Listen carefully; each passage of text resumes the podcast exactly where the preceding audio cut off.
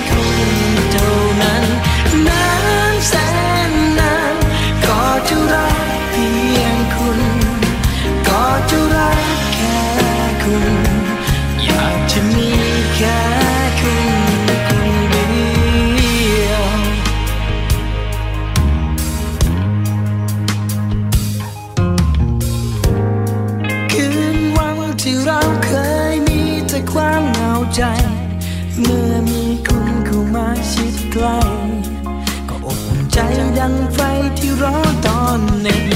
หนาวและในตอนนี้ ในเวลานี้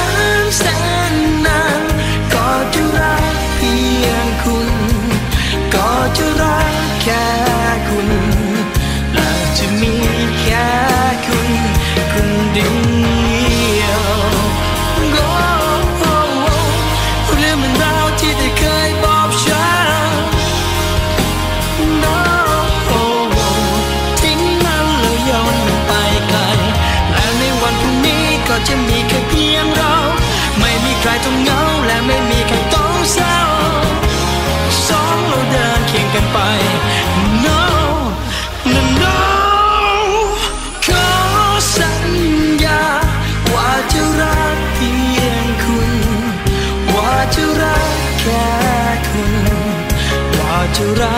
จ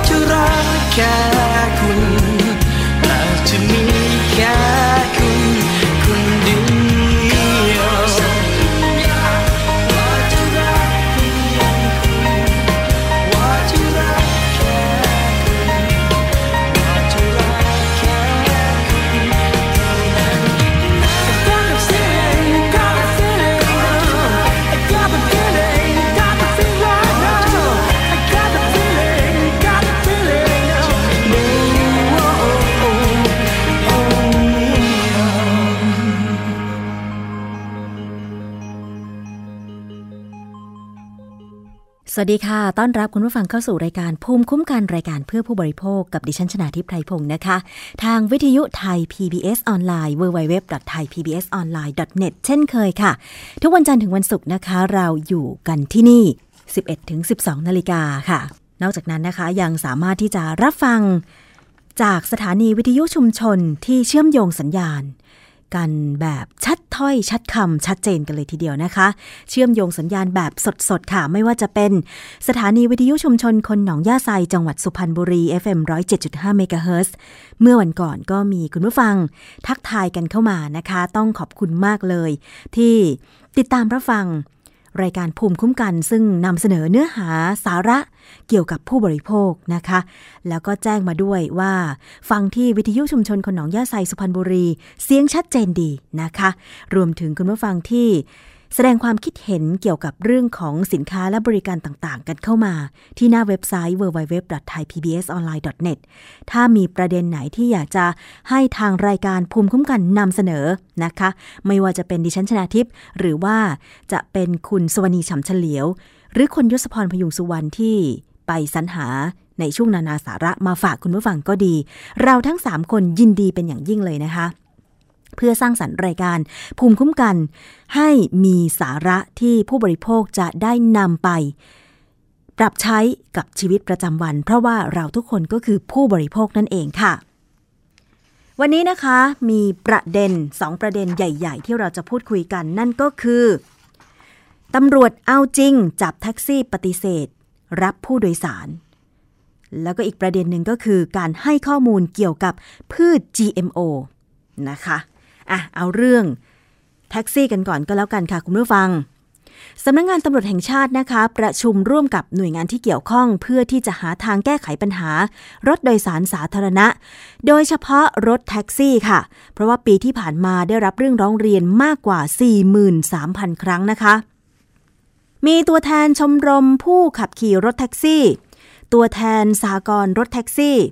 รวมทั้งตำรวจทหาร และกรมการขนส่งทางบกค่ะ ได้ร่วมประชุมหารือ มาตรการแก้ไขปัญหาจากการใช้บริการรถโดยสารสาธารณะนะคะ โดยเฉพาะตามสถานที่ท่องเที่ยวสำคัญในปีที่ผ่านมาค่ะ ปัญหารถแท็กซี่ได้รับการร้องเรียนผ่านกรมการขนส่งทางบกกว่า 43,000 ครั้ง เพิ่มขึ้นจากปี 2557 ถึงร้อยละ 50 ด้วยกัน โดยปัญหาที่ได้รับการร้องเรียนมากที่สุดก็คือ แท็กซี่ปฏิเสธรับผู้โดยสาร 22,000 ครั้ง และก็ปัญหาอื่นๆ อย่างเช่น แสดงกิริยาวาจาไม่สุภาพ ขับรถประมาทเลินเล่อไม่เปิดมิเตอร์เป็นต้นนะคะ ทางด้านพลตำรวจเอกจักรทิพย์ชัยจินดาค่ะ ผู้บัญชาการตำรวจแห่งชาติก็เปิดเผยว่า ที่ผ่านมาตำรวจได้ดำเนินการจับผู้กระทำความผิดอย่างต่อเนื่องสำหรับมาตรการแก้ไขปัญหา จะเริ่มบูรณาการแล้วก็ติดตามผลการแก้ไขปัญหาของทุกหน่วยงาน ในวันที่ 5 มีนาคม 2559 นี้ มีเสียงของท่านผู้บัญชาการตำรวจแห่งชาติพลตำรวจเอกจักรทิพย์ด้วย ไปฟังกันนะคะว่ามาตรการแก้ไขปัญหาแท็กซี่ มีอะไรบ้างค่ะ อ๋อวันนี้เป็นการแก้ไขปัญหาแท็กซี่นะครับในสองส่วนด้วยกันนะครับเป็นปัญหาเร่งด่วนที่ท่านนายกรัฐมนตรีนะครับท่านพลเอกประยุทธ์จันทร์โอชา ท่านรองนายกรัฐมนตรีนะครับท่านประวิตรวงษ์สุวรรณนะครับท่านเป็นห่วงเรื่องชาวต่างชาติและคนไทยนะครับที่ใช้แท็กซี่เป็นยานพาหนะที่จะขนส่งนะครับว่า เนื่องจากได้รับการเรื่องร้องเรียนมาไม่ไม่กดมิเตอร์บ้าง ไม่รับผู้โดยสารบ้างนะครับ ในส่วนที่โดยเฉพาะเมืองท่องเที่ยวภูเก็ตสมุยเชียงใหม่ทำนองเนี่ยนะครับ ซึ่งปัญหาเหล่านี้ต้องแก้ไขด้วยกันทั้งสามสี่ส่วนด้วยกันนะครับ ก็มีกองทัพบกนะครับสำนักงานชาติกรมการขนส่งทางบก แล้วก็มีกระทรวงการท่องเที่ยวนะครับ ซึ่งเราจะต้องประชุม แก้ไขปัญหาด้วยกันนะครับ คือบางครั้งเนี่ยก็จะพบว่าผู้ที่ใช้แท็กซี่เนี่ยไม่มาแจ้งความด้วยนะครับ ส่วนหนึ่งเราก็ทำดำเนินการจับกลุ่มนะนะครับในในสองข้อหาต่างๆเนี่ยมีมีผลการจับกลุ่มอยู่นะครับ แต่ยังน้อยนะครับ แต่อย่างไรก็ตามเนี่ยเราต้องอำนวยความสะดวกทั้งคนต่างชาติและคนไทยด้วยนะก็เดี๋ยวหลังจากที่ที่ท่านมุดรับเป็นประธานต่อจากผมเนี่ยเดี๋ยวได้ข้อสรุปยังไงก็คงจะต้องดำเนินการขับเคลื่อนไป ไปตามที่มีมติที่ประชุมนะครับ หลังจากนี้แล้วก็คงจะต้องต้องทำ MOU กันในฝ่ายที่เกี่ยวข้องทั้งหมดด้วยอีกข้างหนึ่งนะครับ ก็คงให้เสร็จเร็วที่สุดนะครับ จะได้ขับเคลื่อนไปนะครับ จริง ๆ แล้วแท็กซี่เนี่ยก็เหมือนเหมือนหน้าตาประเทศไทยอยู่แล้วนะครับ ก็ฝากขอความร่วมมือด้วย ถ้าคันใดคันหนึ่งทำไม่ดีเนี่ยมันเสียหายประเทศนะครับ แต่ถ้าทุกคนช่วยกันทำอย่างตรงไปตรงมากดมิเตอร์ หรือรับเอ่อโดยบริสุทธิ์ใจอย่างเงี้ยนะฮะมันก็จะเป็นหน้าตาประเทศ เพราะนั้นเม็ดเงินเรื่องการท่องเที่ยวก็จะเข้ามาอย่างหลั่งไหล แท็กซี่ในเมืองไทยมีประมาณ1นึ่งแสนสามหมื่นคัน อยู่ในกรุงเทพเนี่ยหนึ่งแสนคัน ก็เท่ากับเรามีกระบอกเสียงเนี่ยหนึ่งแสนคนนะครับ เพราะฉะนั้นถ้าการทำดีแสนหนึ่งแสนคนเนี่ยผมเชื่อว่ายังไงนักท่องเที่ยวต่างชาติก็ต้องกลับมาอีกนะครับ อย่าให้ว่าเออ ไปทำไม่ดีแล้วเข้าลงในโซเชียลมีเดียตำหนิประเทศเราตำหนิอย่างเงี้ยอย่างนี้ผมถือว่ามันเป็นการเสียหายนะครับ จึงได้ต้องเร่งทำความเข้าใจกันหาความร่วมมือกันทุกๆฝ่ายครับ จริงๆแล้วสากลแท็กซี่เนี่ยมันควรจะมีในความคิดผมนะแท็กซี่บ้านเราเนี่ยมันควรจะมีไม่เกินทักสองสีอย่างเงี้ยนะครับ ทุกวันนี้มันเยอะจำลำบากนะครับ ต่างประเทศเขามีแค่ เท่าที่เห็นในอเมริกาก็สีเหลืองอย่างเงี้ยหลังคาดำ อังกฤษก็สีดำฮ่องกงก็สีแดงหลังคาขาวอะไรอย่างเงี้ยบ้านเรามันหลากสีอะเวลามีเหตุการณ์อะไรมันจำลำบากเวลาถามข้อมูลต่างๆเนี่ยนะครับ แล้วก็อีกประเด็นหนึ่งนะคะที่หลายส่วนกังวลกัน ว่าจะแก้ไขปัญหาเรื่องของแท็กซี่ไม่ได้ โดยเฉพาะแท็กซี่ที่ปฏิเสธไม่รับผู้โดยสารหรืออื่นๆ ว่า เรื่องของอิทธิพล ผู้ประกอบการแท็กซี่ หรืออิทธิพลจากส่วนอื่น ๆ โดยเฉพาะผู้ที่ใส่เครื่องแบบอะไรอย่างเงี้ยนะคะ จะมีในการประกอบการแท็กซี่หรือไม่ เรื่องนี้ค่ะทางด้านพลตำรวจเอกจากทิพย์ชัยจินดา ผู้บัญชาการตำรวจแห่งชาติเอง ท่านก็ได้ตอบคำถามเรื่องนี้ไว้เหมือนกันเกี่ยวกับเรื่องของการปราบปรามอิทธิพลของผู้ประกอบการแท็กซี่ค่ะ ผมท่านสั่งการมาแล้วนะให้ไปดูให้ลึกถึงกลุ่มผู้มีอิทธิพลเลย คือถ้าไปรับแล้วถูกทุบตีอย่างเงี้ย จริง ๆ แล้วเราเนี่ยทางรัฐบาลเองทำมาตั้งแต่วันที่ 22 พฤษภาแล้วนะครับ ในเรื่องของการจัดระเบียบรถตู้แท็กซี่วินมอเตอร์ไซค์เนี่ยนะครับเราทำมาตลอด ผมเองก็เป็นคนทำด้วยในขณะนั้นเป็นผู้ขับเคลื่อนด้วยนะครับ แต่พอนานๆไปมันก็อาจจะกลับฟื้นขึ้นมานะครับ คือเราตรวจสอบอยู่นะครับนะครับ แต่ผมเชื่อว่าคนมีสีขนาดนี้เขาคงจะรู้สถานการณ์ดีว่าอะไรควรไม่ควรนะครับ ค่ะนั่นคือส่วนของท่านผู้บัญชาการตำรวจแห่งชาตินะคะ แล้วก็ในวันที่ 4 กุมภาพันธ์ 2559 จะมีการประกาศบังคับใช้กฎหมายในการจับรถแท็กซี่ที่ปฏิเสธไม่รับผู้โดยสารอย่างจริงจังด้วย โดยจะเน้นแหล่งท่องเที่ยวที่สำคัญสำคัญ แล้วก็เมื่อ 3 กุมภาพันธ์ที่ผ่านมาค่ะ เจ้าหน้าที่ตำรวจทั้งในส่วนของนครบาลแล้วก็ตำรวจท่องเที่ยวเนี่ยนะคะพาสื่อมวลชน ไปตรวจดูนะคะ การสัญจรบริเวณรอบวัดพระแก้ว ซึ่งเป็นใจกลางเมืองสำคัญ ที่มักจะมีนักท่องเที่ยวต่างชาติ มาเที่ยวชมแล้วก็มักจะต้องใช้บริการรถโดยสารสาธารณะ โดยเฉพาะเรื่องของรถแท็กซี่ ปรากฏว่า ในขณะที่เจ้าหน้าที่ตำรวจแล้วก็สื่อมวลชนต่างๆ ลงพื้นที่อยู่นั้นเนี่ยนะคะ ก็ได้พบเห็นพฤติกรรมของผู้ขับขี่รถแท็กซี่บางคันที่ปฏิเสธรับผู้โดยสารโดยเฉพาะนักท่องเที่ยวต่างชาติคุณผู้ฟัง เห็นกันจะจะนะคะ พอสังเกตการเห็นว่าแท็กซี่คันไหนปฏิเสธ รับผู้โดยสาร เจ้าหน้าที่ตำรวจและก็สื่อมวลชนเข้าไป รุมล้อมแท็กซี่คันนั้นทันที พร้อมกับได้เชิญตัว ของคนขับแท็กซี่ แต่ละรายเนี่ยลงมาพูดคุยกัน เพราะเหตุใดถึงมีการปฏิเสธผู้โดยสาร ปฏิเสธรับผู้โดยสารนะคะ คุณผู้ฟัง มีการให้สัมภาษณ์ของคนขับแท็กซี่รายหนึ่ง ชื่อว่าคุณอุดมที่มีพฤติการปฏิเสธรับผู้โดยสาร ในขณะที่ เจ้าหน้าที่ตำรวจแล้วก็สื่อมวลชนลงพื้นที่รอบวัดพระแก้วเมื่อวันนั้นเนี่ยนะคะ ไปฟังซิว่า เหตุผลอะไรที่ทำให้คนขับแท็กซี่ ปฏิเสธรับผู้โดยสารค่ะ เมื่อกี้ผมไม่ได้ปฏิเสธนะพี่ ผมไม่รู้จักครับผมอ่านหนังสือภาษาอังกฤษไม่ออกเขาเอาการ์ดภาษาอังกฤษให้ผมดู แล้วเขาพูดภาษาจีน ฟังก็ไม่รู้เรื่องบอกว่าตาเปียวอะไรสักอย่างครับผมก็ไม่รู้ว่าเขาพูดภาษาอะไรทุกที่เราขับรถอ่าอยู่ในพื้นที่นี้ไหมครับ ก็ไปเรื่อยๆครับผู้โดยสารเรียกไปไหนก็ไป แสดงว่าเราเราก็รับเอ่อผู้โดยสารชาวต่างชาติก็มีบ้างครับ ก็อย่างนี้แล้วถ้าเราต้องการที่ไปส่งเขาทำไมถึงแบบอ่าเห็นเจ้าหน้าที่ตำรวจทำไมถึงไม่ลงมาถามหรือสอบถามอะไรอย่างเงี้ยไม่รู้ว่าเจ้าหน้าที่เขาไม่กล้าถามเขากลัวเกรงใจมันเรารู้ไหมว่าตั้งแต่ปี 2557 เนี่ยมีการออกกฎหมายมาว่าผู้โดยผู้กับอ่าไม่รับผู้โดยสารเนี่ยจะมีโทษปรับหนึ่งพันบาทรู้ครับตอนนี้เรารู้ครับ แต่เราไปถึงด้านเนี่ยแส ดงว่าอย่างนี้มันเป็นครั้งแรก ผมว่าไม่น่าจะมีครั้ง ที่ขนส่งผมก็ต่อทะเบียนผ่านตลอดอยู่นะ ถ้ามีก็ต้องโดนอายัดอะไรเนี่ยครับนั่นคือเหตุผลของคนขับแท็กซี่คุณอุดมนะคะที่เจ้าหน้าที่เห็นจะจะๆเลยว่า ปฏิเสธไม่รับผู้โดยสาร แล้วก็บอกว่า ฟังภาษาที่เขาพูดไม่รู้เรื่อง เขายื่นแผ่นพับอะไรให้ก็อ่านภาษาอังกฤษไม่ออก แต่เมื่อผู้สื่อข่าวถามว่า เอ๊ะ ก็รับผู้โดยสารแถวไหนเป็นประจำเขาก็บอกว่ารับไปทั่ว ผู้สื่อข่าวก็เลยบอกว่า งั้นแสดงว่าคุณก็ต้องเคยรับคนต่างชาติ เขาก็บอกว่าเคย คุณผู้ฟังงงไหมคะว่า แล้วทำไม ถึงปฏิเสธรับผู้โดยสารแล้วก็ทำไมจะต้องมาวนรถแถวสถานที่ท่องเที่ยวอย่างวัดพระแก้ว ถ้าไม่อยากที่จะรับผู้โดยสาร โดยเฉพาะถ้าจะต้องเจอกับคนต่างชาติ งงไหมคะคุณผู้ฟัง ผู้สื่อข่าวก็เลยถามถึงความคิดเห็น ของคุณอุดมในฐานะคนขับแท็กซี่ว่า เห็นเป็นอย่างไร ต่อกรณีที่มีแท็กซี่ปฏิเสธผู้โดยสารไปฟังกันอีกครั้งนะคะเรื่องปฏิเสธแล้วครับเพราะว่ามันเป็นสิทธิส่วนบุคคลมากกว่านะมันกฎหมายเขาไม่ไม่ได้ถามคนขับนะ ว่าทำไมไม่ไปมีเหตุผลอะไร ถ้าจะสักสี่ห้าโมงอะเรียกพี่อยู่แถวสยามอะ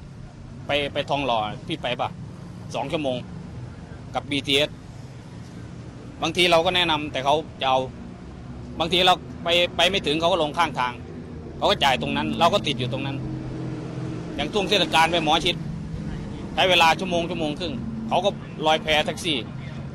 เขาก็ไปพวกผมก็ติดอยู่อย่างนั้น มันไม่คุ้มกันเลย มันปัจจัยหลายอย่างพี่ที่ที่แท็กซี่ปฏิเสธนะ มันไม่ได้ว่าเราเลือกผู้โดยสารจะเอาที่ดีๆ มันเลือกไม่ได้หรอกจะเอาเที่ยวที่จากนี้ไปลังสิตเที่ยวละสามร้อยสี่ร้อยมันเป็นไปไม่ได้ เพราะว่าไม่รู้เขาจะเรียกไปไหน บางทีเรียกฝั่งนี้จะให้ไปฝั่งโน้นต้องกลับรถกลับรถเจ้าหน้าที่ก็รออยู่ ไม่ไปก็บอกว่าเราไปเสียดิเราจะเรายังไม่ได้อธิบายเลยบางทีอะเขาเขาอยากฟังคำอธิบายของผู้โดยสาร เราเคยถูกจับกุมในข้อหาที่บ้างไหมมีมีครับ ผมก็ไปไปชี้แจงที่ขนส่งเขาก็อบรมไม่ได้ปรับผมนะเพราะว่อผมบอกบอกไอ้ที่เขาร้องเรียนมาผมก็ไป เรียกอยู่เซนทรัลเวอร์ไปไปวิภาวดีรังสิตเอ้ยไปโรงพยาบาลวิภาวดี พอขึ้นมาปุ๊บผมก็ไป ไปเขาบอกว่าเขาจะแปลของที่ราเทวี ผมบอกว่ามันคนกรณีกันแล้วพี่ คุณเรียกผมไปโน่น คุณให้ผมแวะไปที่นี่มันไปกันได้ไง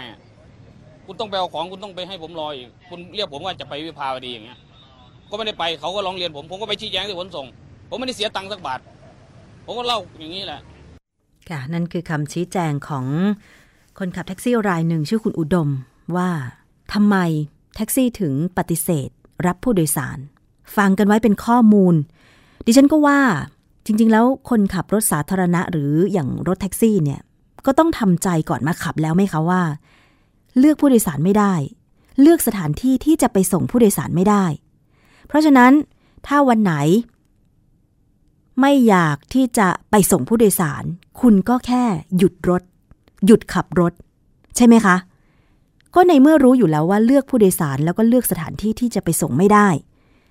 ถ้าสี่โมงจะให้ไปส่งจากเซ็นทรัลเวิลด์ไปทองหล่อ แล้วคุณบอกว่าไปไม่ได้ เพราะฉะนั้นคุณก็ไม่ต้องไปวนรถแถวเซ็นทรัลเวิลด์นะ แต่ส่วนกรณีสุดท้ายที่คุณอุดมบอกว่า ผู้โดยสารจะมาวิภาวดี แต่กลับกลายเป็นว่า ขอแวะไปเอาของที่ราชเทวี อันนั้นเป็นกรณีที่ผู้โดยสารไม่ทำตามที่ตกลงกันแต่แรกจริง อันนี้ก็น่าจะมีสิทธิ์ที่จะปฏิเสธได้ ใช่ไหมคะ คือมันต้องแยกเป็นกรณีไปนะ คุณผู้ฟังนะ เพราะดิฉันเองเคยไปเรียกแท็กซี่ แถวเซ็นทรัลเวิลด์ตอนประมาณสักสองทุ่ม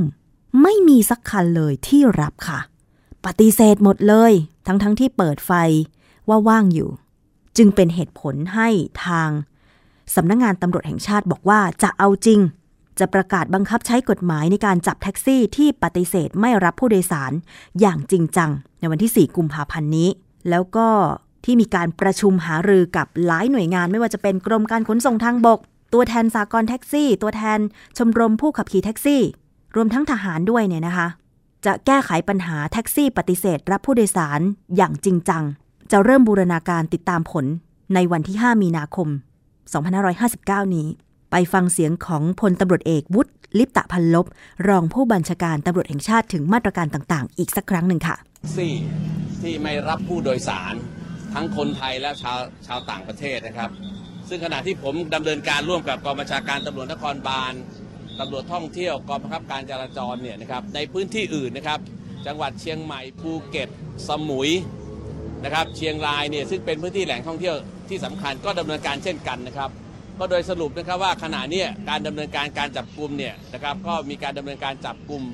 นะครับรถแท็กซี่ที่ปฏิเสธการรับผู้โดยสาร และที่สำคัญก็คือว่าถ้ารับผู้โดยสารมาแล้วนะครับ ก็ไม่กดพิเตอร์อีก และบางครั้งเองนะครับก็ไม่ได้ส่งผู้โดยสารไปตามนะครับปลายทางที่ได้ตกลงแล้วก็กับผู้โดยสารไว้ ซึ่งปัญหาเหล่านี้นะครับได้กระทบนะครับกับพี่น้องประชาชน และกระทบกับนักท่องเที่ยวชาวต่างชาติ ซึ่งเมื่อกี้นะครับก็เพิ่งจับไปได้รายหนึ่งครับว่าก็ไม่รับปฏิเสธไม่รับผู้โดยสาร ซึ่งสิ่งเหล่านี้มันกระทบต่อภาพลักษณ์ของประเทศนะครับ รัฐบาลจึงให้สั่งการให้สำนักงานตำรวจแห่งชาติดำเนินการอย่างจริงจังนะครับ ซึ่งขณะนี้ก็เริ่มปฏิบัติการอย่างจริงจังเริ่มตั้งแต่วันนี้ครับคือที่ผ่านมาเนี่ยทางตำรวจนครบาลเฉพาะพื้นที่ตรงนี้นะฮะเขาก็จับกลุ่มเพิ่มขึ้น แต่นะครับนักท่องเที่ยวปีที่แล้วเนี่ยนะครับรวมๆภาพรวมๆนะครับเพิ่มขึ้นมาเกือบ 20%นะฮะเพราะนั้นเมื่อจำนวนนักท่องเที่ยวเพิ่มขึ้นปัญหาก็เลยเพิ่มขึ้นตามนะครับ แต่อย่างไรก็ตามนะครับไม่ได้หมายความว่าว่าเราเนี่ยนะครับจะไม่ดำเนินการแก้ไขที่ผ่านมาเขาก็ดำเนินการจับกลุ่มนะครับ เพียงแต่ว่าขณะนี้เนี่ยเมื่อปีที่แล้วล่ะยอดนักท่องเที่ยวเราเนี่ยจาก 27 ล้าน รวมไปขึ้นไปถึง 30 กว่าล้าน นักท่องเที่ยวเดินทางมามาก รัฐบาลก็เลยห่วงใย นะครับห่วงใยว่าไม่อยากจะให้เกิดปัญหาอย่างนี้ขึ้นอีก แม้ว่าปัญหาเนี่ยได้แก้ไขไปในระดับหนึ่งนะครับจึงได้สั่งการให้สำนักงานตำรวจแห่งชาติ ร่วมกับหน่วยงานที่เกี่ยวข้องนะครับ ก็มีได้รับการสนับสนุนจากทางนะครับกองทัพบกนะครับขนส่งนะครับแล้วก็ผู้แทนสากลซึ่งประชุมเมื่อเช้านี้เองนะครับ แต่วันนี้ปฏิบัติการพร้อมกันทั้งหมดนะครับ ก็ยืนยันว่าขณะนี้เข้าสู่ไฮซีซั o นอาทิตย์หน้าก็เข้าสู่ตรุษจีนนะครับ ก็คิดว่าจะดำเนินการจับกลุ่มอย่างจริงจังตลอดไปครับก็เชื่อว่าปัญหาจะต้องลดลงแน่นอนครับ ค่ะ ถ้าได้รับคำยืนยันจากทางตำรวจอย่างพลตำรวจเอกวุฒิลิปตะพันลกรองผู้บัญชาการตำรวจแห่งชาติแล้วเนี่ย ก็อาจจะทำให้ผู้โดยสารผู้บริโภคมั่นใจระดับหนึ่งว่าต่อไป เรียกแท็กซี่ แท็กซี่จะเกรงกลัวการจับจริงของตำรวจ ก็จะไม่ปฏิเสธผู้โดยสาร อันนี้เราหวังว่าอย่างนั้นนะคะ ในฐานะผู้บริโภคค่ะห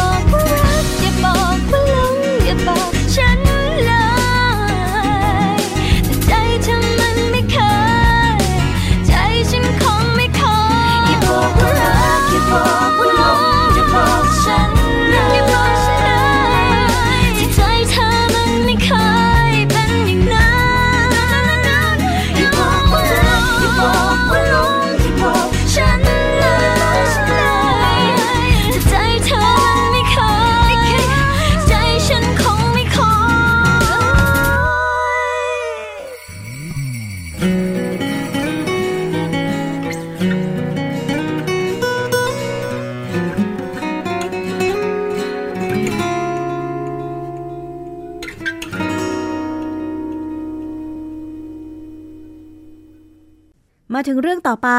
ในรายการภูมิคุ้มกันกับดิฉันชนาทิพไพรพงศ์นะคะ เรื่องของพืช GMO คุณผู้ฟัง ได้ยินข้อมูลกันมาเป็นระยะระยะนะคะ ล่าสุดนี้ค่ะทางกลุ่ม Greenpeace ก็เรียกร้องให้รัฐบาลนั้นเปิดโอกาสภาคประชาชน ร่วมเสนอความเห็น แนวทางศึกษาผลกระทบของพืช GMO อย่างรอบด้าน เนื่องจากเห็นว่าส่งผลกระทบต่อเกษตร แล้วก็ความมั่นคงทางอาหารค่ะ เครือข่าย Greenpeace เอเชียตะวันออกเฉียงใต้นะคะ รณรงค์สร้างความเข้าใจผลกระทบจากพืชดัดแปลงพันธุกรรม หรือพืช GMO โดยเห็นว่ากว่า 20 ปีแล้วที่ความพยายามทำการตลาด เพื่อสนับสนุนพืช GMO จากภาคธุรกิจข้ามชาติให้เป็นที่ยอมรับ และยังได้มีการกล่าวอ้างถึงประโยชน์ของพืช GMO ด้วย อย่างเช่น กล่าวอ้างว่า มีความทนทานต่อยากำจัดศัตรูพืช และการสร้างความมั่นคงทางด้านอาหารในอนาคต แต่กลับส่งผลให้ศัตรูพืชและวัชพืชนั้นดื้อยาทำให้เกษตรกรต้องใช้ยากำจัดศัตรูพืชมากขึ้น และต้นทุนก็สูงขึ้นด้วย ส่วนผลกระทบที่เกิดขึ้นกับประเทศไทยนั้น ผู้ประสานงานรณรงค์ด้านอาหารและเกษตรกรรมเชิงนิเวศ Greenpeace ยอมรับว่า เกิดกรณีการข้ามสายพันธุ์ของพืช GMO อย่างเช่น มะละกอและข้าวโพดเลี้ยงสัตว์ สร้างผลกระทบต่อความมั่นคงด้านอาหาร มีคำอธิบายเพิ่มเติมจากคุณวัชรพลแดงสุภา ผู้ประสานงานรณรงค์ด้านอาหารและเกษตรกรรมเชิงนิเวศของกลุ่ม Greenpeace เอเชียตะวันออกเฉียงใต้ค่ะ ที่ผ่านมามีการกล่าวอ้างของฝ่ายสนับสนุนมากมายของพืช GMO ครับว่าสามารถลดการใช้สารเคมีได้นะครับ สามารถทำให้เกษตรกรมีรายได้ที่ดีขึ้น คือสามารถทนต่อการเปลี่ยนแปลงของสภาพภูมิอากาศได้นะครับแล้วก็มีคำอ้างต่างๆนานาซึ่งที่ผ่านมาเนี่ยได้พิสูจน์แล้วว่ามันไม่จริงนะครับ เรื่องที่หนึ่งอยากจะพูดคือเรื่องของการลดการใช้สารเคมีเกษตรนะครับพืช GMO เนี่ยพัฒนาขึ้นมาเพื่อให้ใช้สารเคมีได้มากขึ้นนะครับยกตัวอย่างคือ เอ่อพืชของมอนซันโตเนี่ยถูกพัฒนาให้สามารถทนต่อการใช้ยาฆ่าหญ้า Roundup ได้นะครับก็คือเอ่อไกลโฟเสตนะครับนี่คือรสชาติที่ถูกออกซึ่งแบบซึ่งมันมองว่าเนี่ยสามารถทำให้การกำจัดวัชพืชเนี่ยมันง่ายขึ้นครับผลที่ตามมาคือว่าเกษตรกรใช้ยาฆ่าหญ้าเราอัพมากขึ้นเยอะนะครับส่งผลกระทบมากต่อสิ่งแวดล้อมนะครับแล้วก็เมื่อการใช้ยาฆ่าหญ้าเนี่ยมันเพิ่มปริมาณมากขึ้นคือวิกฤตทางเป็นเวลาต่อเนื่องในเวลานานๆเนี่ยส่งผลให้เอ่อ วัชพืชเกิดการดื้อยานะครับที่สหรัฐสหรัฐอเมริกาเนี่ยเกิดเป็นวัชพืชที่ดื้อยาขึ้นมาแล้วเรียกว่าซูเปอร์วีดนะครับตอนนี้มีน่าจะมากกว่า 14 14 สายพันธุ์แล้วนะครับและการกำจัดเนี่ยต้องใช้ปริมาณสารเคมีที่มากขึ้นมากขึ้นบางครั้งต้องใช้สารเคมีหลายอย่างผสมกัน สุดท้ายมันมันกำจัดยากมากต้องกลับมาใช้วิธีการไถพรวนด้วยซ้ำเนี่ยซึ่งเป็นวิธีที่แล้วพันธุ์ที่เหลืออยู่ที่ที่มันวิธีธรรมดาที่เก่าๆซึ่งทำกันมานานแล้วเป้หมายอยู่ครับสนี่คือเรื่องหนึ่งย่านะครับผลผลิตสูงส่วนพืชและ BP เนี่ยเป็นพืชตระกูลที่ ปล่อยสารพิษกันมา เพื่อสามารถกำจัดแมลงศัตรูพืชได้นะครับ ตอนแรกก็ดูดีอะไรที่แต่ว่าให้พอใช้จริงแล้วเนี่ยผลผลิตปรากฏว่าสูงภายในเวลาสั้นเราตื่นเอ่เต้นอดีใจศัตรูพืชกับมันเกิดการดื้อยาขึ้นมาครับให้พืช BT เนี่ยได้ได้ผลไม่ดีอย่างที่อ้างไว้เพราะฉะนั้นเนี่ยพืช BT เนี่ยอย่างไมันรบกวนพืชอื่นด้วยนะครับในระบบนิเวศเนี่ยมีพืชหลายอย่างซึ่งพืชการลดลงซึ่งพืชของทาร์เก็ตคุณภาพต้องการแค่ทำลายทำลายสิ่งมีชีวิตแค่ไม่กี่อย่าง แต่ว่า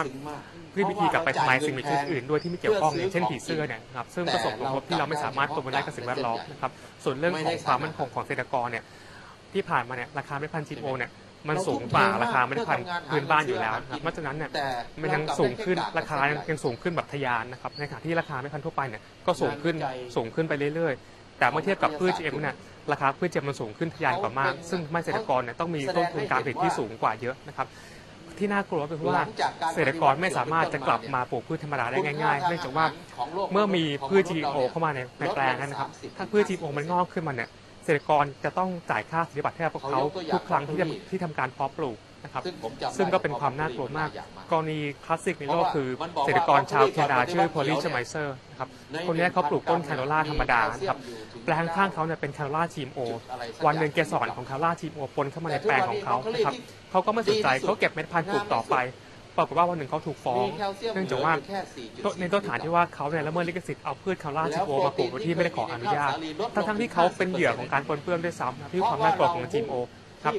ในประเทศไทย เคยมีการทดลองนะครับพืชพันธุ์เหล่าในแปลงทดลองเนี่ยปลูกไม่มีเวลาเอ่อพอมะละกอที่จะนะครับจากนั้นมีการหลุดลอดออกมาปนเปื้อนสู่พื้นที่สาธารณะครับทำให้มะละกอไทยสูญเสียตลาดการส่งออกไปตั้งแต่แรกๆเนี่ยเดประมาณเล็ก10 กว่าปีที่แล้วๆเรียวจนปัจจุบันนี้เราก็ไม่สามารถจะกู้ตลาดนี้กลับคืนมาได้ ทั้งๆที่ยังไม่ทดลองในยังไม่ได้เปิดให้ให้ปลูกในในเชิงพาณิชย์ครับแค่การทดลองก็สาก็สามารถสร้างสร้างความเสียหายให้เราได้อย่างมากแล้วครับที่ที่หนักที่สุดที่เคยเกิดขึ้นแล้วคือกรณีของของมะละกอนะครับซึ่งทำให้เราสูญเสียตลาดส่งออกมะละกอไปเลยนะครับที่เรากลัวมากที่สุดจริง ๆ คือข้าวนะครับเพราะข้าวเป็นอาหารหลักที่สำคัญของคนไทยนะครับการพัฒนาข้าว GMO เกิดขึ้นแล้วในฟิลิปปินส์นะครับเรียกว่าข้าวสีทองหรือว่า golden rice นะครับ เป็นข้าวเนี้ยมันมาพร้อมกับการสร้างภาพที่ดูดีว่าเป็นข้าวที่สามารถแก้ปัญหาการขาดวิตามินเอได้ที่เราไม่คิดตัวอย่างคือว่าเขาใส่เบต้าแคทินเข้าไปในข้าวครับเพราะว่าถ้าคนในจากประเทศยากจนกินข้าวเนี่ยสามารถลดอาการขาดวิตามินเอได้ ซึ่งมันก็ดูดีใช่ไหมครับแต่ว่าในความเป็นจริงเนี่ย ถ้าเราต้องการต้องการวิตามินเอจากข้าวเนี่ยต้องกินข้าวถึง 30 จานจึงจะได้วิตามินที่เพียงพอซึ่งถามว่าคนจนที่ไหนจะกินได้ 30 จาน กินแค่ 3 จานให้ได้มีตังค์ซื้อก็ยากแล้ว คนคนรวยก็กินไม่ได้เพราะมันเป็นปริมาณที่ที่มันเยอะมากนะครับเพราะข้าวมันมีมันสามารถสร้าง วิตวิตามินเอในปริมาณที่แค่แค่น้อยมาก มันล้มเหลวการแก้ปัญหามันง่ายมาก คือการกินให้ให้มีความหลากหลายนะครับ กินตำลึงกินฟักทอง กินใบเหลียงหรือผักเหมียงเนี่ยมันก็สามารถแก้ปัญหานี้ได้แล้วครับ จึงถูกพัฒนามาเพื่อให้โตได้ดีกับอาหารครับที่เยอะพรบ GMO ครับแล้วก็มีฮอร์โมนแล้วก็มีเคมีชะลอไปก่อนครับเป็นหลักสิ่งที่ทางกินพีชยังคงกังวลว่าจะมีถ้าเราเอาไปต่อไหมแล้วจะมีครัข้อบเรียกร้องไปปลูก ถึงรัฐบาลยังไงบ้างโดยไม่ใช้ของพวกนี้เลยจริงจริงๆกินพิษที่ว่ารัฐบาลยังไม่มีความเข้าใจกับพืช GMO ครับ เพราะว่ารัฐบาลจากจากจากที่จากที่จากที่ได้ฟังรัฐบาลมาเนี่ยพูดว่าก็หยุดไปก่อนนะ ถ้ามีสงครามค่อยว่ากันอย่างเงี้ยซึ่ง GMO มันไม่ได้ช่วยช่วยผลผลิตมากขึ้นเลยนะครับไม่พืช GMO ใดๆในโลกที่ทำให้ผลผลิตการเกษตรมันมากขึ้นนะครับ มันเป็นแค่แค่ความเข้าใจผิดที่คนที่ที่ผู้สนับสนุนกล่าวอ้างขึ้นมานะครับ อยากให้รัฐบาลฟังเสียงของประชาชนให้มากขึ้นนะครับถ้ามีการร่างพรบใหม่ขึ้นมา เราอยากเรียกร้องให้ทางรัฐบาลเนี่ยให้ฟังเสียงจากภาพสังคมมากขึ้น ให้มีตัวแทนจากภาพประชาสังคมจริง ๆ เข้าไปมีส่วนร่วมในการร่างพรบฉบับใหม่ขึ้นมาครับแป๊บเดียวก็ถอนไปขายได้ตอนนี้มีการพยายามที่จะเสนอตรงนี้แต่เนื่องจากว่ามันมีการเสนอชื่อเมื่อเมื่อปลายปีที่แล้วเดือนธันวาคมนะครับได้ไปยื่นที่เอาไปวางไว้แป๊บเดียวที่รัฐสภาแล้วนะครับ ตอนนี้ก็ก็รอผลอยู่ว่าจะ จะเป็นยังไงบ้างนะครับ ซึ่งซึ่งตอนดันตอนร่างพรบฉบับแรกที่ออกมาเนี่ยฉะนั้นเรากินแค่ภาคสังคมไม่มีส่วนร่วมเลยในการร่างในการในการเขียนร่างพรบฉบับนี้ขึ้นมาครับเราก็เลยเห็นว่าการพัฒนาตัวเนื้อหามีปัญหามาก และการนำเสนอก็ก็เป็นการเสนอแบบแบบลักหลับมันเข้ามาโดยที่ไม่ไม่ไม่ได้ผ่านกระบวนการตามปกติครับ ซึ่งเนื้อหาก็ไม่ดีกระบวนการก็ไม่ถูกต้องครับ มีมีความกังวลมากครับที่ว่ารัฐบาลหยุดแค่ชั่วคราวครับเนื่องจากว่ามีผลประโยชน์จากบริษัทเอกชนเนี่ยเข้ามามากนะครับ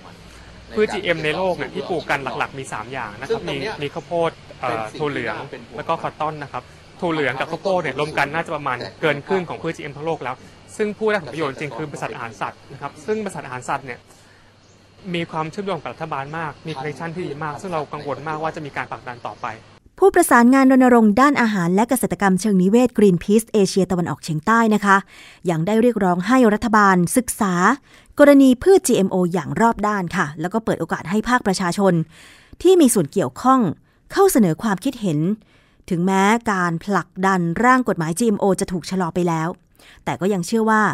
มีความพยายามที่จะทำเรื่องนี้อยู่นะคะ ดังนั้นทางเครือข่ายภาคประชาชน จะจับตาเรื่องนี้อย่างใกล้ชิดค่ะ นี่เป็นอีกเรื่องนะคะที่กระทบกับผู้บริโภคโดยตรงเลย เพราะว่าข้อมูลจากด้านหนึ่งก็บอกว่ามันจะดีอย่างง้นดีอย่างนี้ แต่ข้อมูลอีกด้านหนึ่งก็บอกว่ามันส่งผลกระทบแน่ๆ ไม่ว่าจะเป็นตัวเกษตรกร ผู้ปลูกพืช GMO เอง หรือ แม้แต่ผู้บริโภคที่อาจจะไม่ทราบว่าพืชที่ทานเข้าไป เป็น GMO หรือไม่ เพราะฉะนั้นจึงต้องมีการเร่งสร้างทางเลือก แล้วก็มีการควบคุมอย่างจริงจัง โดยเฉพาะเรื่องของร่างกฎหมายพืช GMO นั้นเป็นส่วนสำคัญมาก ๆ เลยนะคะ ที่จะสามารถควบคุมพืช GMO ได้ เพราะว่าก่อนหน้านี้ก็มีการบอกว่า ไม่ได้ต้องการที่จะไม่ให้มีพืช GMO แต่ต้องการให้มีการแสดงให้ชัดเจนว่าพืชไหนเป็น GMO หรือพืชไหนไม่เป็น GMO จะได้เป็นทางเลือกให้กับผู้บริโภค และต้องมีการควบคุมพืช GMO อย่างดี ไม่ให้เกิดปัญหากระทบในอนาคตอย่างเช่นปัญหาการข้ามสายพันธุ์ แล้วก็ปัญหาเรื่องที่ต้องมีการใช้ยาฆ่าแมลงเพิ่มมากขึ้น เพราะว่าพืช GMO นั้นเนี่ยทนต่อแมลง แล้วก็วัชพืชต่างๆนะคะ อันนี้เป็นเรื่องที่ต้องจับตามองอย่างใกล้ชิดจริง ๆ ค่ะ คุณผู้ฟัง ช่วงเวลาของรายการภูมิคุ้มกันรายการเพื่อผู้บริโภคทางวิทยุไทย PBS นะคะ ดิฉันชนะทิพไพรพงศ์ดำเนินรายการค่ะ มีข่าวต่างประเทศอยู่ข่าวหนึ่งที่ทำให้ผู้คนทั่วโลกตกอกตกใจรวมทั้งดิฉันด้วย เมื่อได้เห็นภาพ เมื่อเครื่องบินโดยสารของสายการบิน Daallo Airlines ของประเทศโซมาเลียค่ะ ที่ต้องลงจอดฉุกเฉินหลังจากเกิดเหตุระเบิดในห้องโดยสาร ซึ่งทำให้ผู้โดยสารได้รับบาดเจ็บสองคน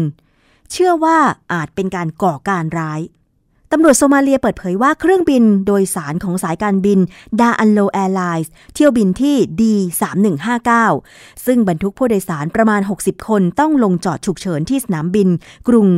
โมกาดิชูของโซมาเลียทันทีนะคะ หลังจากที่เกิดเหตุระเบิดในห้องโดยสาร โดยระหว่างการเดินทางจากกรุงโมกาดิชูไปกรุงจีบูตี ของสาธารณรัฐจีบูตีนั้นเนี่ยนะคะ ได้เกิดเหตุระเบิด ขึ้นในตัวห้องโดยสาร แรงระเบิดทำให้ผู้โดยสารสองคนได้รับบาดเจ็บเพียงเล็กน้อย แล้วก็ส่งผลให้ลำตัวเครื่องบินบริเวณ เหนือปีกด้านขวา ฉีกขาดเป็นช่องขนาดใหญ่รัศมีประมาณ 1 เมตรค่ะ ซึ่งก็มีการเร่งที่จะสอบสวนหาสาเหตุอย่างแท้จริงของการระเบิดครั้งนี้อย่างละเอียด โดยการตรวจสอบคราบขม่าวควัน ซึ่งก็สามารถบ่งชี้ชนิดของวัตถุระเบิดได้ แล้วก็ยังมีรายงานโดยอ้างคำให้สัมภาษณ์ของเจ้าหน้าที่โซมาเลียว่า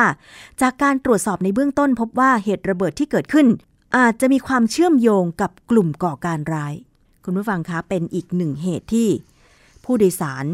ตกอกตกใจกันทีเดียวนะคะ ถึงแม้ว่าจะมี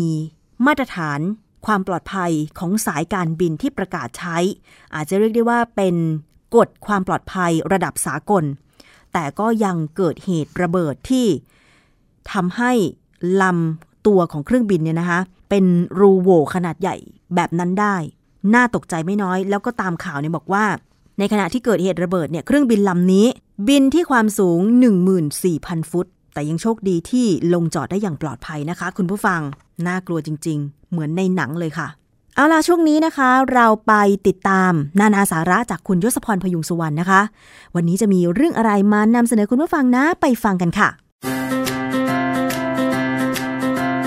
นานาสาระ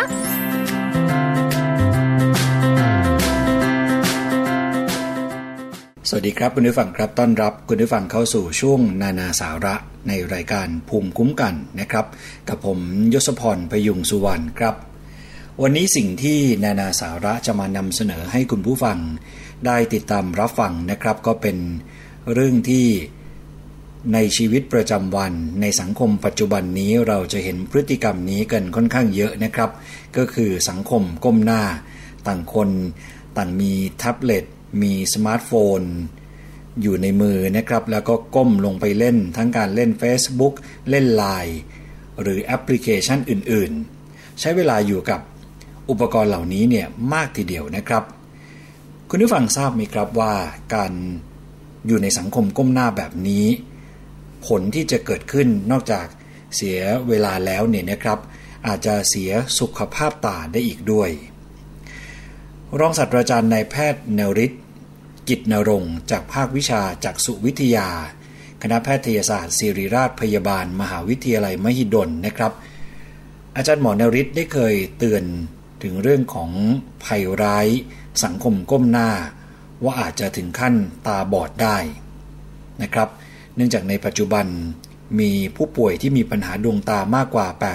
80%สาเหตุหลักๆ น่าจะมาจากพฤติกรรมการใช้อุปกรณ์คอมพิวเตอร์นะครับ ทั้งสมาร์ทโฟน และแท็บเล็ตที่เพิ่มขึ้น ไม่ใช่แต่เพียงในวัยทำงานเท่านั้นนะครับที่กำลังเจอปัญหานี้ ในวัยเด็กและผู้สูงอายุตอนนี้เนี่ยก็นิยมสังคมก้มหน้าไม่แพ้กันนะครับคุณผู้ฟัง คุณพ่อคุณแม่ที่เลี้ยงลูกอยู่นี้เนี่ยก็มีคำที่มักจะแซวกันว่าเลี้ยงลูกด้วยแท็บเล็ตนึกไม่ออกว่าจะให้ลูกทำอะไรหรือว่า หาวิธีการไม่ให้ลูกงองแง ก็เอาแท็บเล็ตนี่แหละครับ มาเปิด YouTube มาเปิดการ์ตูนให้ได้ดูกัน เด็กก็ชอบนะครับ แต่ภัยร้ายที่ตามมาก็ต้องระมัดระวังเช่นเดียวกัน หรือว่าอย่างผู้สูงอายุ ตอนนี้ผู้สูงอายุก็ทันสมัยนะครับ เล่นไลน์เล่น Facebook แล้วก็ใช้เวลาอยู่กับโทรศัพท์มือถือเนี่ยบางคนเพิ่งจะหัดเล่นไม่นานเนี่ยติดเลยนะครับ เป็นคุณปู่คุณย่า คุณตาคุณยาย หรือว่าเป็นคุณพ่อคุณแม่ที่สูงอายุหน่อยหนึ่งเนี่ยก็ ในอีกด้านหนึ่งดูก็ว่าทันสมัยดี แต่ทางกลับกันก็ต้องระมัดระวังผลที่เกิดจากการอยู่ในสังคมก้มหน้าที่ว่านี้ด้วยนะครับ เพราะว่าการจ้องเพ่งมองนานๆเนี่ยนะครับ คุณผู้ฟังจะทำให้ตาแห้ง และกระพริบตาได้น้อยลง มีอาการแสบตาบ้างเหมือนกันสำหรับบางคนนะครับ หรือว่าอย่างการมองเห็นเนี่ยก็เริ่มผิดปกติ เห็นภาพซ้อนมองไม่ชัด กล้ามเนื้อตาอ่อนแรง อาการทั้งหมดทั้งมวลที่ว่ามาเนี่ยครับเป็นอาการเริ่มต้นของโรค Computer Vision Syndrome นะครับ เน้นอีกครั้งคือโรค Computer Vision Syndrome และจอประสาทตาเสื่อม เพราะฉะนั้นก็ไม่ควรจะจ้องมองเป็นเวลานานๆนะครับ พูดถึงโรค Computer Vision Syndrome ที่ว่านี้ครับคุณผู้ฟัง สาเหตุก็เกิดจากการใช้คอมพิวเตอร์ หรือว่าอุปกรณ์ไอทีอย่างเช่นแท็บเล็ตโทรศัพท์มือถือ สมาร์ทโฟน เป็นเวลานานๆ โดยไม่ได้พักสายตา ก็เลยทำให้กล้ามเนื้อตาเนี่ยล้านะครับ แม้แต่การอ่านหนังสือหรือว่าการนั่งอยู่ในท่วงท่าอิริยาบถนานๆ อิริยาบถใดอิริยาบถหนึ่งนานๆเนี่ยนะครับ โดยที่ไม่ขยับขยื่นทำให้คุณผู้ฟังเนี่ยอยู่ในภาวะ ที่จะเป็นโรค Computer Vision Syndrome ได้ แล้วก็มีอีกหลาย ๆ สาเหตุด้วยกันที่ก็ล้วนเป็นปัจจัยเสี่ยงนะครับที่ทำให้เกิดอาการของโรค Computer Vision Syndrome ที่ว่านี้ อย่างเช่น ทิศทางการเป่าของแอร์ ความสว่างของหน้าจอ ระยะการมอง ท่าทางการนั่ง หรือว่าตำแหน่งการวางคอมพิวเตอร์นะครับ ทั้งหมดนี้ก็ล้วนเป็นสาเหตุที่ทำให้คุณผู้ฟัง มีความเสี่ยงที่จะเป็นโรค Computer Vision Syndrome ได้ ก็ถือว่าเป็นอีกโรคหนึ่งที่มาพร้อมๆกับยุคและสมัยที่เปลี่ยนไปนะครับ พูดถึงอาการของโรค Computer Vision Syndrome นี่นะครับคุณผู้ฟัง โดยส่วนใหญ่แล้ว มักจะพบในกลุ่มวัยรุ่น และวัยทำงาน ถามว่าทำไมถึงพบคนในกลุ่มนี้ค่อนข้างเยอะ ก็เพราะว่าคนกลุ่มนี้เนี่ยใช้เวลาส่วนใหญ่ อยู่หน้าจอคอมพิวเตอร์ และโทรศัพท์มือถือเกือบตลอดเวลาเลยนะครับ ทั้งการทำงาน การแชท และเล่นเกม พออยู่หน้าจอนานๆ ใช้โทรศัพท์มือถือหรือว่าคอมพิวเตอร์เกือบตลอดเวลาเนี่ยนะครับ อาการที่ตามมาก็คืออาการตาคุณผู้ฟังเนี่ยจะแห้งจะรู้สึกแห้งเลยนะครับ จากนั้นก็จะแสบตา มีเคืองตา บางคนถึงขนาด ปวดตาตาพร่ามัว เกิดภาพเบลอหรือว่าภาพซ้อน หนักเข้าก็อาจจะปวดหัวปวดศีรษะ เมื่อมีอาการมากๆเนี่ยนะครับ แนะนำเลยครับว่า คุณผู้ฟังอาจจะต้องไปพบคุณหมอ ซึ่งการจะบอกว่า คุณผู้ฟังเป็นผู้ป่วยโรค Computer Vision Syndrome หรือไม่นั้นเนี่ยคุณหมอจะต้องวินิจฉัยอาการอย่างละเอียดเลยนะครับ อย่างอาการตาแห้ง เป็นอาการที่ทำให้เกิดอาการระคายเคืองตา แสบตา แล้วก็อาจจะมีการแพ้แสงเนี่ยร่วมด้วย เราสามารถที่จะปรับสิ่งแวดล้อมรอบตัวนะครับคุณผู้ฟังเพื่อที่ลดอาการเนี่ยได้เลย เช่น คุณผู้ฟังอาจจะปรับทิศทางการเป่าของแอร์หรือว่าพัดลม ไม่ให้โดนตานะครับ หรือว่าตรวจสอบว่าความชื้นในห้องเนี่ย เป็นอย่างไร ถ้าปรับสิ่งเหล่านี้แล้วเนี่ยคุณผู้ฟังยังอาการไม่ดีขึ้น ก็ต้องให้การรักษาโดยการใช้น้ำตาเทียม ซึ่งตอนนี้เห็นหลายคนก็จะหยอดตาเรื่อยๆเนี่ยก็น้ำตาเทียมแทบจะทั้งสิ้นเลยนะครับ คุณผู้ฟังเพื่อให้ตาไม่แห้งจนเกินไป มีน้ำมาหล่อเลี้ยงดวงตาที่ว่านี้ครับ แนวทางในการรักษาโรค Computer Vision Syndrome เนี่ยนะครับคุณผู้ฟัง ก็อย่างที่เกริ่นไปคร่าวๆแล้วว่า เราสามารถดูแลได้ โดยการปรับสภาพแวดล้อม และปรับเปลี่ยนพฤติกรรม การใช้สายตานะครับเมื่อคุณผู้ฟังเริ่มจากการปรับเปลี่ยนพฤติกรรมการใช้สายตาเนี่ยอาการปวดหัวปวดศีรษะก็จะดีขึ้นครับ เพราะว่ากล้ามเนื้อตาก็เหมือนกับกล้ามเนื้อส่วนอื่นๆของร่างกาย เหมือนยังไงก็เหมือนตรงที่ว่าเมื่อคุณผู้ฟังใช้งานหนัก หรือว่าหักโหมมากจนเกินไปเนี่ยนะครับ จะทำให้คุณผู้ฟังเกิดอาการล้าและปวดตาได้ การที่ดวงตาของเรา เพ่งมองสิ่งใดสิ่งหนึ่งเป็นเวลานานๆเนี่ยนะครับ ก็ไม่ใช่เรื่องดี คุณผู้ฟังต้องหยุดพักสายตาบ้างนะครับ อย่างเช่น ใช้สายตาไป 20 นาทีเนี่ยกับหน้าจอคอมพิวเตอร์ หรือว่าสมาร์ทโฟน หรือคุณผู้ฟังเพ่งมองอะไรนานๆ คุณผู้ฟังก็ควรพักสายตา สักประมาณ 20 วินาที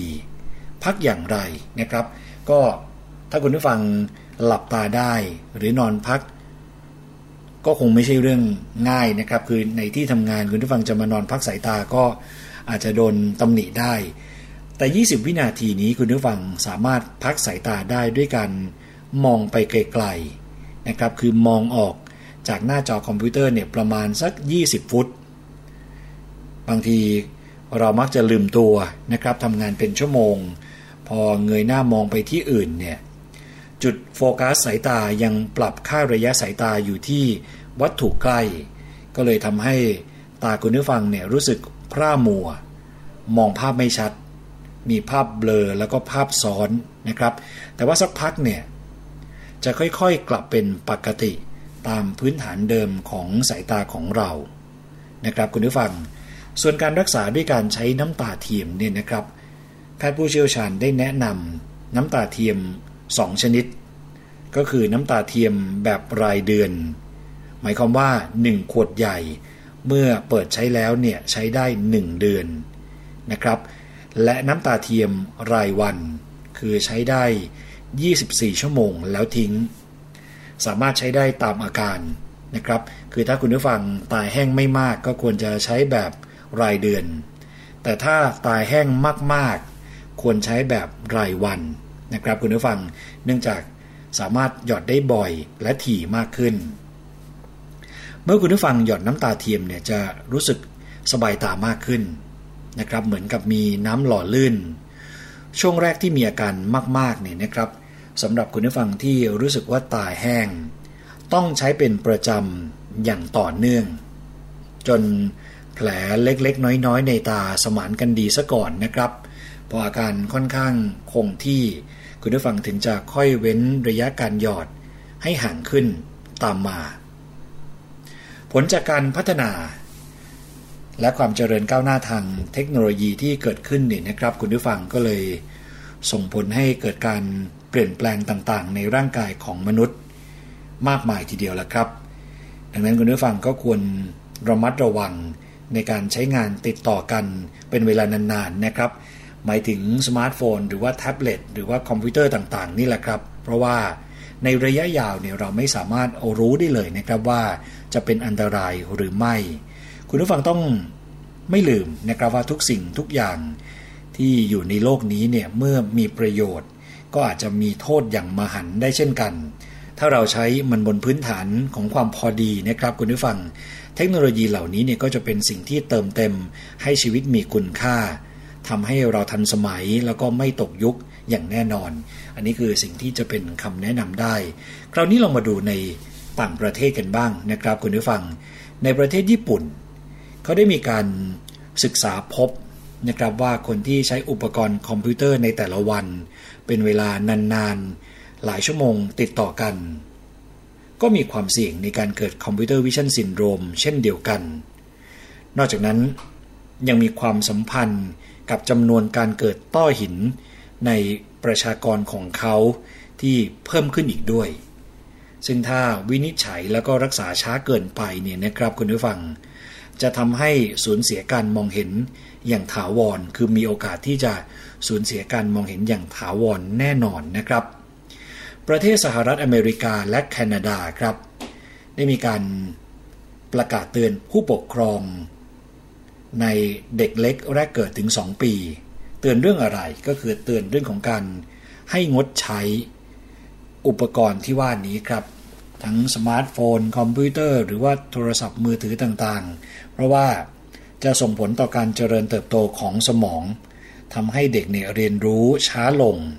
และในเด็กที่อายุน้อยกว่า 12 ปี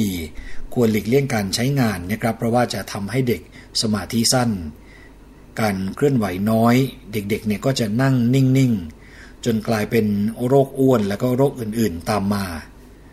ไม่ควรจ้องมองสมาร์ทโฟนในบริเวณที่มีแสงน้อยนะครับ โดยเฉพาะอย่างยิ่งถ้าทำได้ก็ไม่ควรจะปิดไฟนอน แล้วเล่นสมาร์ทโฟน เพราะว่ามีความเสี่ยงที่จะทำให้ตาบอดได้ ผู้ปกครองจึงควรระมัดระวังนะครับ สุดท้ายก็คือการพักสายตาอีกเช่นเดียวกันที่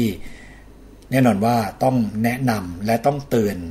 ให้กับคนที่อยู่ใกล้ตัว หรือว่าคนที่ใช้อุปกรณ์คอมพิวเตอร์ สมาร์ทโฟน คอมพิวเตอร์ และแท็บเล็ตเป็นประจำเนี่ยนะครับ ควรพักสายตาทุก 15 นาที หากคุณผู้ฟังต้องใช้อุปกรณ์คอมพิวเตอร์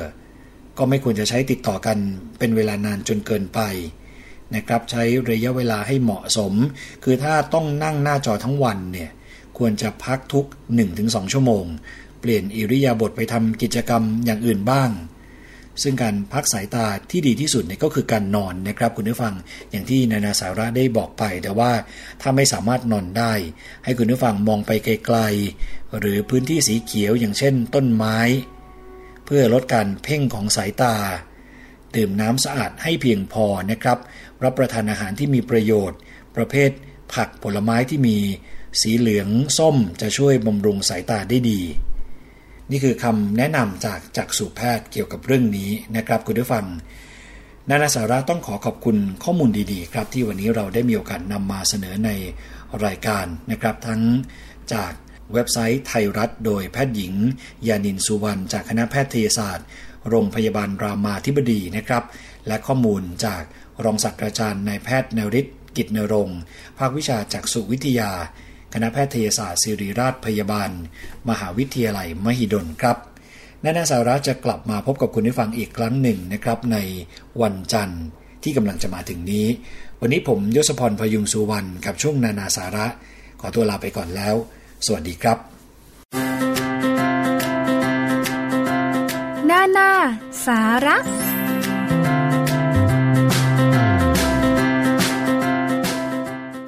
ก่อนจากกันในวันนี้นะคะมีอีกข่าวหนึ่งที่สร้างความตกอกตกใจด้วยเหมือนกัน ก็คืออุบัติเหตุเรือเร็วชนนักท่องเที่ยวชาวรัสเซีย ที่กำลังดำน้ำอยู่บริเวณอ่าวมายา หมู่เกาะพีพีจังหวัดกระบี่ทำให้นักท่องเที่ยวรายนั้นเนี่ยขาขาด แล้วก็ได้รับบาดเจ็บสาหัสสองคน เรื่องนี้เนี่ยนะคะนักท่องเที่ยวชาวรัสเซียสองคนค่ะ ก็ถูกใบพัดของเรือสปีดโบ๊ทชื่อซันซานสอง ฟันเข้าที่ขาขณะดำน้ำที่บริเวณอ่าวมายาหมู่เกาะพีพี อุทยานแห่งชาติ หาดนพรัตธารา จังหวัดกระบี่ มีการเร่งนำตัวส่งโรงพยาบาลที่เกาะพีพี โดยนักท่องเที่ยวทั้งสองคนเนี่ยได้รับบาดเจ็บที่แขนแล้วก็ขาขาด เสียเลือดมาก อาการสาหัสทั้งคู่เลยนะคะคนขับเรือชื่อนายอดิศรเด่นมะหมูด ให้การบอกว่าก่อนเกิดเหตุ เรือนำเที่ยวชื่อซันซานสองเนี่ย เป็นเรือสปีดโบ๊ทสองเครื่องยนต์นำนักท่องเที่ยวกว่า 30 คนจากหาดนพรัตธารา ไปเที่ยวที่อ่าวมายาหมู่เกาะพีพี เมื่อมาถึงที่เกิดเหตุได้ชนกับนักท่องเที่ยวที่ดำน้ำอยู่บริเวณดังกล่าว เนื่องจากว่าคนขับมองไม่เห็น คุณผู้ฟัง คนขับเรือเนี่ยบอกว่ามองนักท่องเที่ยวที่กำลังดำน้ำอยู่ที่หาด ไม่เห็น อันตรายจริง ๆ แบบนี้ต้องดูแลให้ดีเลยนะคะ เขาเป็นนักท่องเที่ยวเป็นแขกบ้านแขกเมืองแบบนี้ด้วย เหมือนเราเหมือนเขาเวลาไปท่องเที่ยวต่างประเทศ เราก็ไม่อยากให้เกิดเหตุการณ์แบบนี้ขึ้น กระทรวงการท่องเที่ยวและกีฬา รวมถึงหน่วยงานที่เกี่ยวข้องเรื่องของการประกันชีวิตประกันภัย ต้องดูแลอย่างใกล้ชิดนะคะ ไม่อยากให้ประเทศไทยเสียชื่อเสียงเลยนะคะเอาละค่ะ วันนี้รายการภูมิคุ้มกันรายการเพื่อผู้บริโภคดิฉันชนะทิพไพรพงศ์นะคะ ขอบคุณมากเลยสำหรับการติดตามรับฟัง หมดเวลาแล้วค่ะ ลากันไปก่อนนะคะ สวัสดีค่ะ เกราะป้องกัน เพื่อการเป็นผู้บริโภคที่ฉลาดซื้อ และฉลาดใช้ ในรายการ ภูมิคุ้มกัน